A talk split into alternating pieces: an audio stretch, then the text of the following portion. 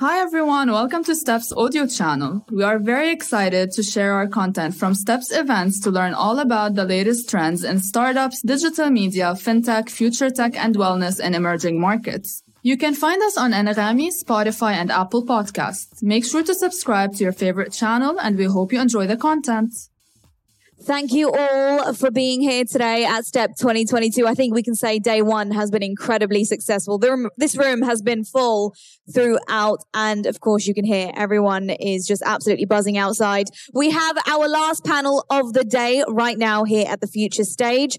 And it is headed and paneled by Shaker Zainal from MBRIF. He's going to be uh, moderating the panel, uh, who he's going to be joined by Ahmed Al Naqbi from Emirates Development Bank, Abdullah Mutawi from Al Tamimi, and Jihad Sadiq from 40 Guard. Is everybody ready to take to the stage? Incredible. Can you please give them a warm welcome? Okay. Uh, hello. Assalamu alaikum. Good afternoon. My God, it's, it's very crowded, huh? Very, I love the buzz. Yes. Can you hear me? Yes. Okay. Okay, good afternoon. Salam alaikum. What a crowd. MashaAllah, it's buzzing and we're very excited to be here. Just to introduce my name, uh, my name is Shaker Zainal. I'm head of Mohammed bin Rashid Innovation Fund. Uh, and I'll be hosting this uh, discussion, this panel discussion today. It's an important topic of ESG. During our discussion, uh, we will be uh, discussing the opportunities and the risk presented for startup in adopting ESG um, so environmental, social, corporate governance into their corporate strategy. As per recent research uh, Bloomberg has done, are, the ESG is 40 tr trillion uh, industry worldwide. And the question is, however, how can we standardize and streamline ESG into uh, into the strategy and, and into the companies? Uh, to discuss this more, I'm pleased and joined by you know uh, great leaders here, the panelists. We have three panelists, uh, and they have financial background, uh, Ahmed, and we have the legal and the policy, uh, Saad Abdullah, and we have also one of the startups founder, Mr. Jihad. Just to introduce Ahmed more into details, Ahmed was appointed in May 2021 to lead the transformation of EDB from a mortgage-led lender to a key enabler of corporate and SME in supporting of UAE economy, diversification plan and industrial growth and adoption of advanced technology. He was recently named uh, as a best uh, CEO uh, in banking transformation in UAE 2021. So welcome uh, Ahmed and congratulations. Uh, and we have also Abdullah Mutawi, who's partner ahead of corporate of corporate and Tamimi Co. Uh, طبعا we're lucky to have you here because you are a super of 50 lawyers, top 50 lawyers in the region. So Abdullah is an English qualified lawyer with 26 years of experience. And finally, Jihad, very well known to us because he's a member of alumni of MBRIF. He is the founder of FortyGuard, uh, uses sensor technology and integration software platform insight from urban cooling capabilities to help steer the future of cities uh, and to enhance the human comfort and optimize urban. Welcome, Jihad. So we will get into the question. So I wanted to start with Ahmed. I have a question. I mean, when uh, when it comes to ESG uh, investment and all of that, why do you think the CEOs uh, of organizations should adopt the ESG? Thank you, Shaker. Um, can you guys hear me, by the way? No, not at all, right? Okay, now you can. Okay. I need to, one, project my voice, and then two, we need to turn up the volume a bit. Um, just give it one second. Can you guys hear me? Yes? Okay, perfect. Okay. Uh, so just to repeat the question, because I think I can I could barely hear okay, the question. So, uh, I mean, why do you think CEOs of organizations should be adopting ESG principles? Okay. Okay, good question. So, um, ESG is something that all organizations should be looking at, and CEOs should be looking at this for a couple of very simple reasons. Um, if I was to to just you know summarize it very briefly, Corona, and I'll tell you why Corona is the reason why all CEOs should be thinking very very seriously about ESG today. You have two stakeholders in a company, two stakeholders that matter essentially, and then you have all the others. The two stakeholders that matter in any organization or any company are your staff and your customers. That's it. What Corona did was it accelerated digitization. Okay, that's not something I need to explain. We all know it. Um, I'm sure that before Corona, probably the majority of people in here uh, didn't do a Zoom call or an MS Teams call or whatever it might be for your work, unless, of course, you're an entrepreneur. Um, I have in the past, for example, done uh, MS Teams and Zooms calls with teams globally, depending on where they are. But that got super accelerated during Corona. So what does that mean for a company? What does it mean for a company when all of a sudden your employees can be sitting anywhere in the world? What does it mean for a company when all of a sudden your customers can be sitting anywhere in the world? So even e-commerce post corona became super, super accelerated. So now if you weren't used to buying things online, corona came along and you have to buy things online. And not only that, but there's a high likelihood that you could shop for something uh, on Amazon on the US store. You could probably have something shipped from Europe. You could probably have something shipped from London. You could probably get something directly from Asia. So when your customers are all over the world and you have access to them, and your staff and employees are technically could be sitting anywhere in the world, what does that mean for your company? Well, what it means is that the talent pool has just been expanded for your employees. And if you really want to attract people, good people, you want to get the best of the best talent, well, the best of the best talent has a choice. They can choose to work for you and work for someone else. And I'll give you a simple example. During the transformation that we're going through in Emirates Development Bank, I was able to convince and attract people who are working for HSBC London, who are working for uh, out of Amsterdam for ING, um, who are working for uh, certain DBS and certain other banks in Singapore, um, other than of course locally, you know the, the the major banks that are locally. Why, why were they willing to come work for Emirates Development Bank uh, in comparison to those mammoth banks? Because we had an ethos, we had an actual uh, uh, drive, a mission, and that drive and that mission was for the economic development of the country. Anyone who knows the banking sector, the banking sector is pretty straightforward. It's make a dollar out of 50 cents. You start with 50 cents, and then you make a dollar. Then you have a dollar, you make another dollar. And then you have another $2, you make another dollar. And that's it. Well, for someone like me who's been a banker for 17, 18 years, that gets very old and very boring after a while. And what matters then is, okay, well, what am I doing with my life? What, what am I adding value to, the, to, to this world in? And so when you have an organization that tells you, look, come be a banker, but at the same time have the mission of developing the economy, of supporting entrepreneurs, of supporting SMEs, of making an economic impact and difference, then all of a sudden, the best of the best talent will be willing to work for those organizations. And like I said, Corona accelerated that because all of a sudden that talent pool is accessible globally. I could technically hire people out of anywhere in the world. I could even have them live and work in that city, not even have, a, have to move to the UAE in certain examples, in certain instances. And the same goes for customers. So why is it important for CEOs to think about ESG?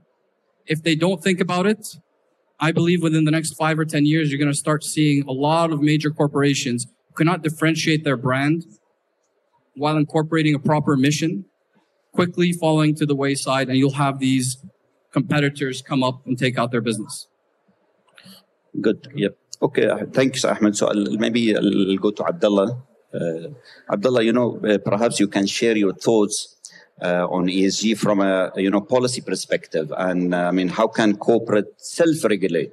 You know, I mean, self-regulate is is is uh, is what we always, you know, ESG should be adopted rather than being, being pushed.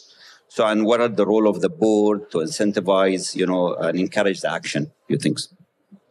Thanks, Shaker. And uh, I mean, first of all, I'm going to say just agreeing with everything that Ahmed has said with regard to Corona and the impact that it's had. I would say Corona is actually a, has been a big ESG catalyst, at least in terms of saving uh, emissions on uh, on global flights and getting people used to virtual meetings. But to your question, Shaker, I mean, everybody has a role. Um, and I think, you know, the, the nature of your question is how should companies self-regulate in terms of ESG adoption, uh, implementation, monitoring and, and accountability? I mean, in my view, even government has a role to play, not an overly prescriptive role to play, but certainly there are um, legislative responsibilities and even executive responsibilities in modeling uh, the adoption of ESG principles. And we're seeing that. I mean, even look, the UAE, I've been living in the UAE for 10, 11 years. This is, I say this to all of my friends who either haven't lived here or are visiting for the first time. This is the most diverse place on earth. I've never been anywhere as diverse as this.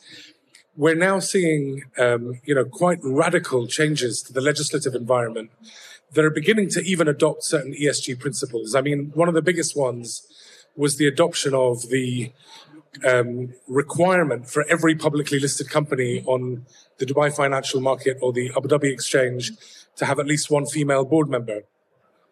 It's a kind of a step in the right direction, but I don't think it's the role of government to impose ESG. So, to your question about self regulation, again, everybody has a role to play. To your question to Ahmed about the role of the CEO, you know, the CEO has to be the role model for every behavior, for every cultural value within an organization. And that is the role of the CEO. I think the difference between ESG and CSR is that ESG is meant to be a framework by which you actually adopt and implement measurable um, criteria and KPIs for, for successful ESG. The, the board of a company is part of the kind of group that's responsible for implementing. But you have to remember that from a legal perspective, the, the board's only responsibility is to act in the best interest of the company. So it's really the CEO's role to um, adopt and implement ESG, ESG policies. It's the role of the board to hold the CEO accountable. And ultimately, you know, talking to this audience and the world of startups, uh, and early stage companies, investors are going to be driving a lot of the demand that ESG is implemented as well. So, I mean, everybody, every stakeholder in the ecosystem has a role. And I think that's how self regulation happens. I think you do it not because somebody's telling you you have to do it, you do it because it's really your duty and your responsibility to do it. Fantastic. Yeah, totally agree. I mean, I mean that takes me to Jihad again. You know, we talk about development bank, uh, quite big bank, and orga- organization that are well established. But when we come to entrepreneurs and startups, uh, you know, Jihad. I mean, I wanted to really share if you can share your experience. How can you really adopt, you know, ESG, especially when you are maybe on a ideation level or maybe you're just starting, and how can really those principles help to build and really, uh, you know, and adopt. So, uh, from your perspective, any entrepreneurs, what can you share with us and learning? I mean, to complement the story that Ahmed uh, introduced, and uh, he also continued to um, to tell. If you look into the U.S., for instance, those who care about ESGs are three: millennials, um, women, and high net worth people. And if you look into the US for the next two decades, millennials are going to either inherit or create a wealth of $80 trillion for the next two decades. Those millennials, if you just take $20 trillion out of that, that's the size of S&P 500. So we know that there is a drive in the future when it comes to a startup like me who needs a lot of fund to scale and grow to work within those ESGs, indicators, acts, uh, activities, and, and requirements. I see it more of what comes in and what goes out. As a startup, because we're early stage, it's very easy to practice ESG. And it's very easy to practice ESG because you don't need to change, you just need to create. So you need to put a governance in place that really looks into best practices. You need to um, make sure that you're treating your employees um, with manner. And you need to make sure as well that you're looking into um, environmental practice within the supply chain of what goes um, indirectly or directly within your business structure. The other thing is, I think as a startup founder, I need to build technologies for decision makers to be able to implement ESG practices, right? So, for instance, um, FortyGuard um, is in a mission to cool cities. And we are trying to Or let's say we believe what gets measured gets improved. And the best solutions, they come from understanding data. So when we go to the decision maker or their teams and we provide them with data that is enough for them to predict optimization solutions for the next 5, 10, and 15 years, for them an implementation of a sustainability practice doesn't become a cost as, anymore, it becomes a revenue. And that's the role of startups is how can we as entrepreneurs, as founders, as team, to look into providing technologies to the market so those ESG practices can be advanced. Fantastic. Okay, great. So, I mean, going back, Ahmed, to your question, uh, to uh, another question, you know, I know you, you, you, have been in the organization for less than a year. And uh, I mean, I wanted to really ask you. I know there's a lot happening. We keep reading. There's a lot of uh, you know news that comes out of EDB. But I wanted to understand maybe more in details. How did you really embedded the uh, principle of ESG, especially on environment? You know, on people. You know, good examples of products that uh, design on the priority sectors that I've been reading through. So, if you can share some of these solid examples of you know how you have really embedded the ESG into the you know culture and uh, of EDB. Sure. So for uh, Emirates Development Bank specifically, we're going to talk about the bank specifically. Um, it's about embedding a mission that we follow up with our products and our services, and we ensure that that goes all the way down to every single employee and every single member of staff that we have in the uh, in the organization. Um, if we're going to talk about ESG, it's for me ESG is a little bit broader than just uh, environment and uh, sustainability and governance. Um, I, I look at it from the perspective of the culture that we create within the organization and how to embed it throughout that culture. So on one hand, like I said, it's through the products that we create. So the products that we have that are for um, environmental efficiency projects that we fund and that we finance, those are the ones that we give um, the highest level of uh, funding behind it. So we do up to 100% funding for any project that's related to uh, renewables or, or, or, any kind of um, ESG related product a project. Uh, we also give higher tenors, so longer years for these kinds of facilities.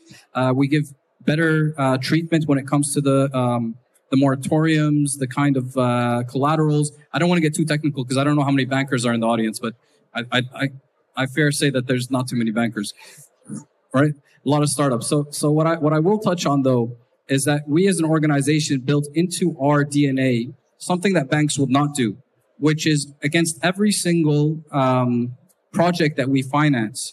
We develop what we call a development impact scorecard. And that development impact scorecard has about 30 fields that we assess every single project against.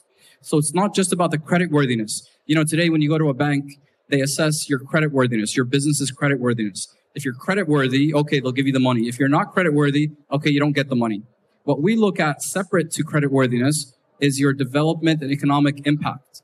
So for us, that's actually just as important as credit worthiness. And if you score high on your economic impact for your business or your or your project, you actually will most likely end up getting a lot more leeway when it comes to the credit worthiness. Will be much more lenient and, and, and easier on the terms of the loan and the facility. So that's been embedded into the DNA of the organization. Other than the products, it's how we actually look at what we do on a day-to-day basis. And then lastly, coming to the environment and the culture that we create around us.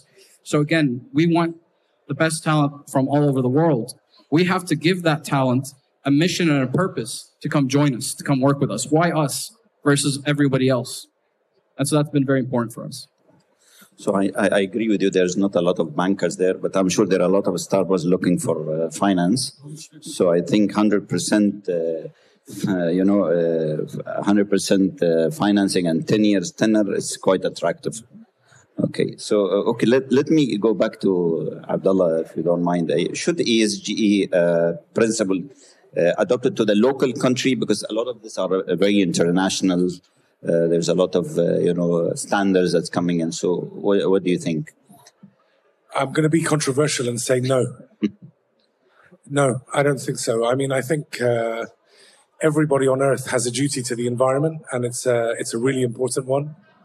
In fact, it's mission critical at this point Um, you know, the the the healthy functioning of any society requires a healthy relationship between people, and it requires full commitment at every level of every decision making kind of facet of society with regard to diversity, inclusion, the recognition of the principle that people are equal and human and should be treated well. To your point, I mean, you know, the the, coro- the post-corona world has meant that the global workforce has become a lot more fluid. They have choices. The big resignation is a phenomenon that we're all reading about. And, you know, employees who are absolutely critical to any organization have choices now. Um, and, and technology solution providers are making it even easier for employees to work in fluid ways. So we have to, you know, organizations have to compete. Um, and the way that you do that is by treating people like valuable human beings. And so, is there anything culturally different about how you approach that here or anywhere else? I personally don't think so. Um, yeah, I don't think so. Okay. And I mean, look, there's there's one other uh, point as well, which is it's not just your people and your employees. I think the the duty that we have with ESG is also to, to try and have an exponential network effect. And so it's not just about implementing ESG principles within an organizational structure, but it's also imposing it on the supply chain. Now, you know, before I joined the law firm I'm with right now, Al Tamimi, I was a senior partner in one of the world's biggest law firms headquartered in the US. And in the last three, four years that I was there, we were being audited by clients and I'm talking about major private equity funds, um, you know, international oil and gas companies, technology companies being audited on our own ESG policies and practices. And, you know, what I think is incumbent on organizations to do, as I say, is not just take care of the environment or take care of their people by what they do within their institution, but to impose it on the supply chain as well. Don't buy goods and services from anyone unless you've audited and vetted their own ESG practices. And that's how you kind of really make an impact. Look, I think, I think this country is making a massive impact in this area. And it's, you know, one of the great things about being in such a diverse place that, you know, you can kind of adopt these policies and be first movers. And I'm meeting people every week right now who are living in the UAE, who were not living in the UAE a year ago.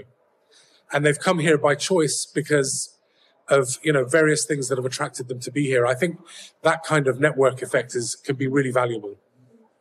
Great, thanks, uh, Abdullah. Okay, uh, Jihad. Again, you know, I'm, you know, I'm so excited to ask you questions because you have that depth of knowledge and experience of startups. So tell me something. You know, from your experience, again. Uh, where are you seeing the ESGs going? I mean, especially on startups, if someone just started thinking about ESG, again, you know, it revolves I mean, I know there's a lot of laws coming in. So how how can the startups how can they see the future of ESGs? You think? I'd like to go historically to okay. understand how the future is going to look like. Um, so the the term ESG itself was before sustainability, was before CSR, was before even religion. You know, um, don't waste too much water. Be respectful. Um, be kind to people and so on and so forth. Right? ESG. It was normalized or officially structured by Kofi Annan when he wanted to speak to financial bankers, financial institutions. He sent 55 letters to 55 of them, and he asked them to bridge the gap between what ESG practices the investors are doing and how are those driving their investments. So it's literally bridging the gap. I think over the years and how the world is going, ESG is going to be the drive of every business structure.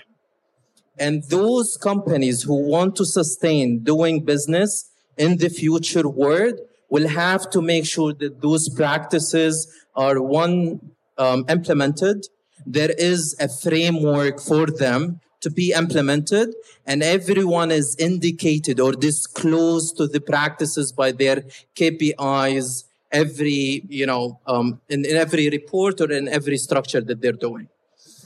I think by default, we talked about culture, the UAE, and how this place is diverse. We talk about startups, small ecosystems, small teams that are working together.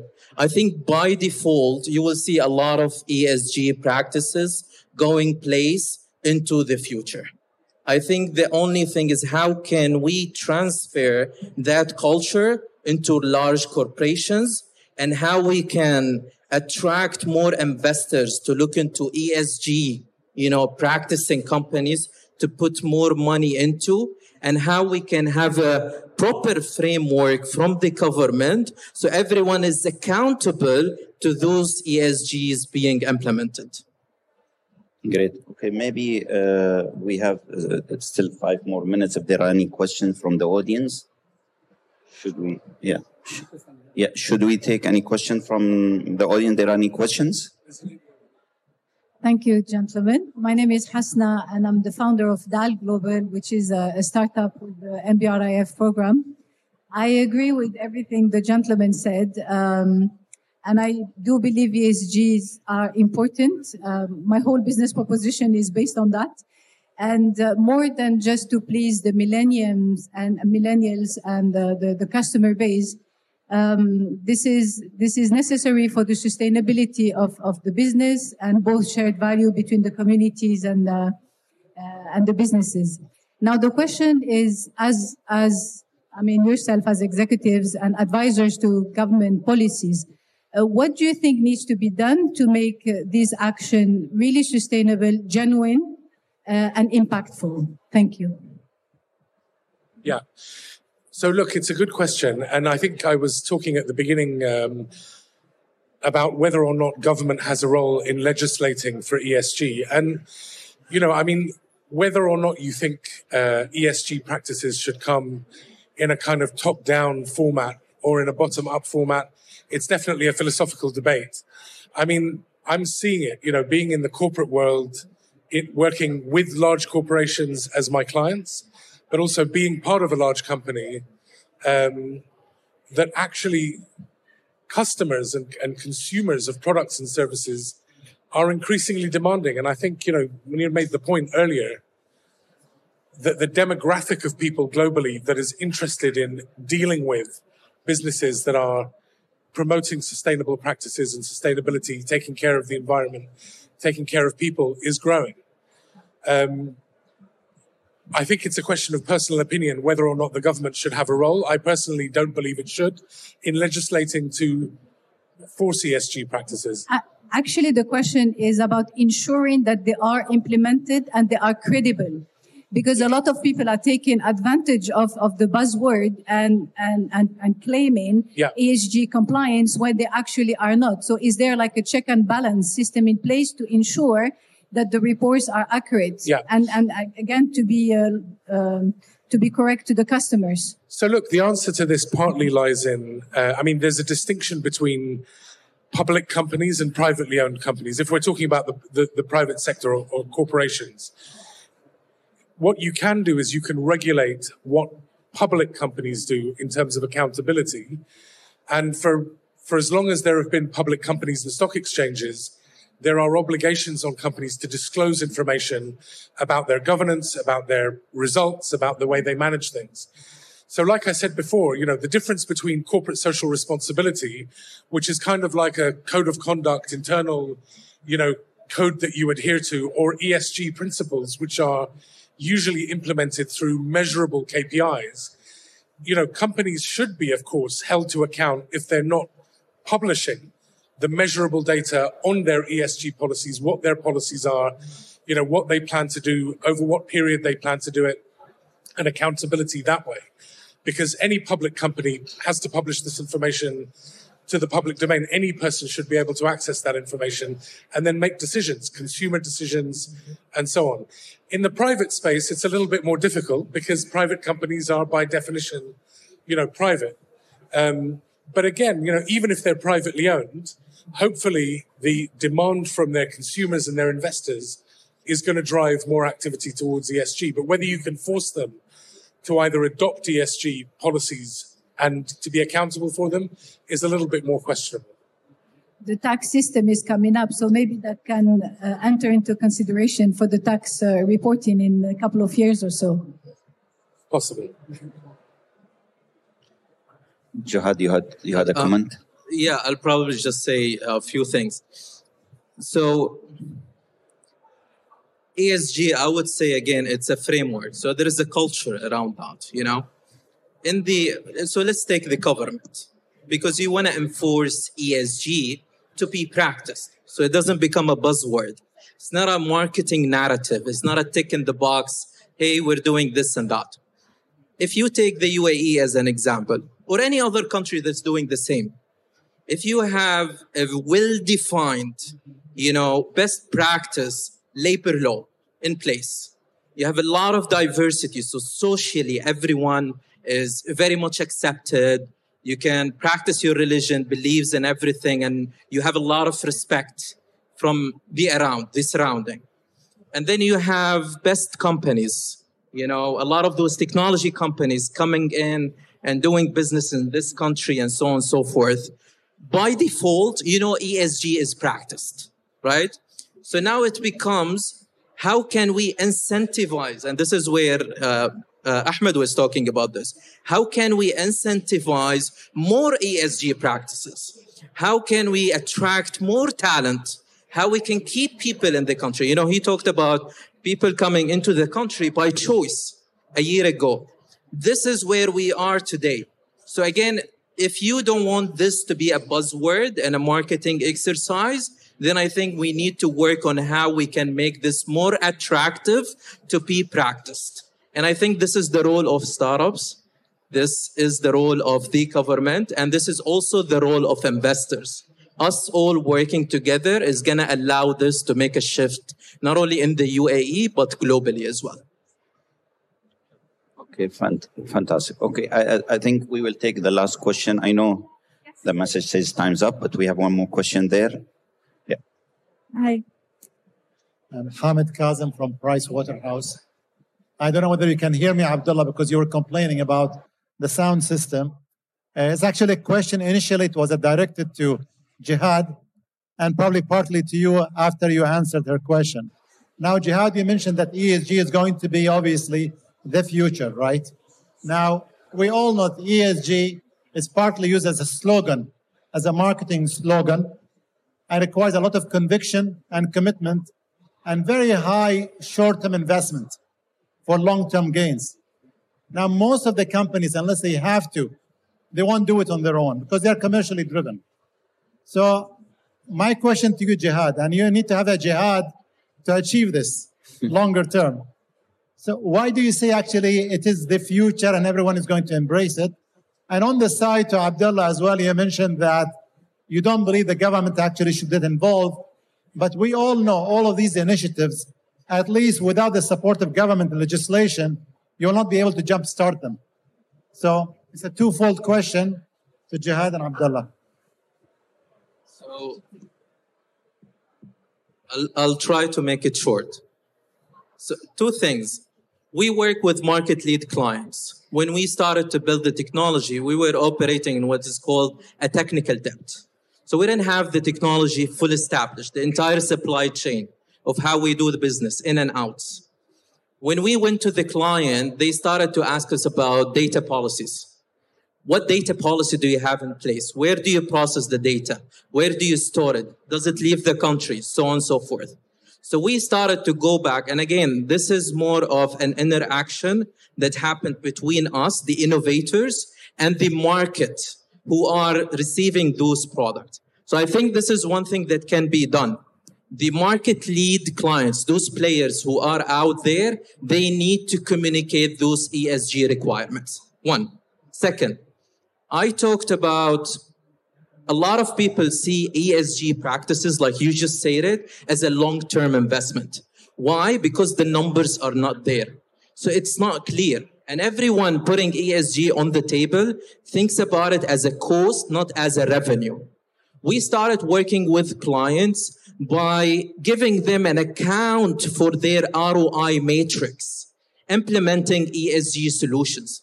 So when we told them you spend a million dollar into that solution, it's not a cost because in the next five, 10 or 15 years, it's going to bring you this X amount of dollars as a return on revenue. They started to exercise on the practice. I know there is a very heavy left on the decision maker to make those decisions. But us as startups, if we simplify that decisions for them, you know, then they will definitely take it because numbers cannot be ignored. So I guess you're asking me to come back to the question of why government should not get involved or look, I mean, you know, when you legislate and you pass a law that says you must do this and you can't do that, you're creating a responsibility on the state to also enforce.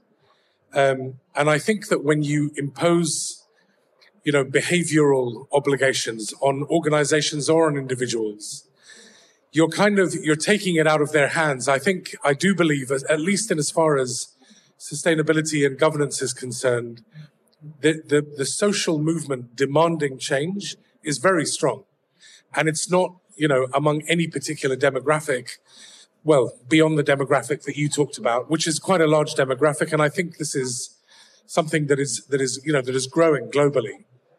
In like I said, in my in my day job, uh, as, a, as a lawyer, I work with a lot of venture capital funds and private equity funds whose limited partners, their investors are pension funds, their investors are financial institutions, family offices, you know, all sorts of different organizations. I'm seeing through that whole kind of supply chain of capital, i.e., the capital market, a very rapidly increasing demand for ESG practices.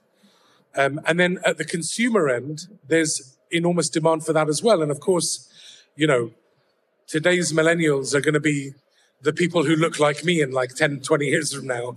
And, you know, in that particular demographic, ESG ideas are in the DNA, you know, because everybody is very connected to all of the issues that are at the heart of this. I think, you know, that portion of society that hasn't yet bought into this uh, is becoming extinct quite quickly.